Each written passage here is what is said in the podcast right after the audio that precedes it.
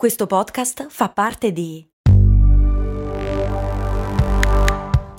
Voice Podcast Creators Company. Se a volte ti senti così, ti serve la formula dell'equilibrio.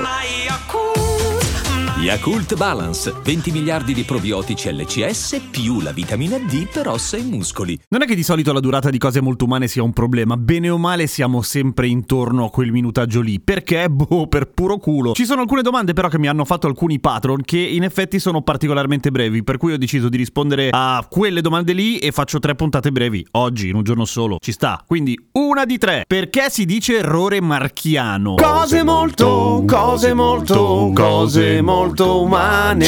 La domanda la fa il patron Maurizio. Perché si dice errore marchiano? Un errore marchiano è un errore particolarmente grande, particolarmente evidente, una grossissima cazzata. Da dove viene? Dalle marche. Giuro, ma non perché le marche facessero grossi errori, le marche facevano grosse ciliegie. Le ciliegie delle marche, le ciliegie di ancora, le ciliegie marchiane, marchigiane, erano particolarmente grandi, per cui a un certo punto sono diventate sinonimo di qualcosa di particolarmente grosso. Un altro modo bizzarro di dire particolarmente grosso che non usiamo mai e che fa veramente figo è badiale. Un errore badiale, avere un naso badiale. Badiale deriva da badia, che a sua volta deriva da abbazia. Al massimo il contrario. E cioè, eh, cioè? Che badia è più arcaico rispetto a abbazia. Vabbè, ok, però sono legate in quel senso. E allora dillo bene. Quindi una roba particolarmente grossa, proprio di vo- volume. L'equivalente odierno di una struttura particolarmente grande potrebbe essere un hangar, per cui sarebbe un errore hangariano. Però fa schifo. A meno che non cominciamo a dirlo tu- cominciamo a dirlo tutti. Un errore hangariano. A fra poco con cose molto umane.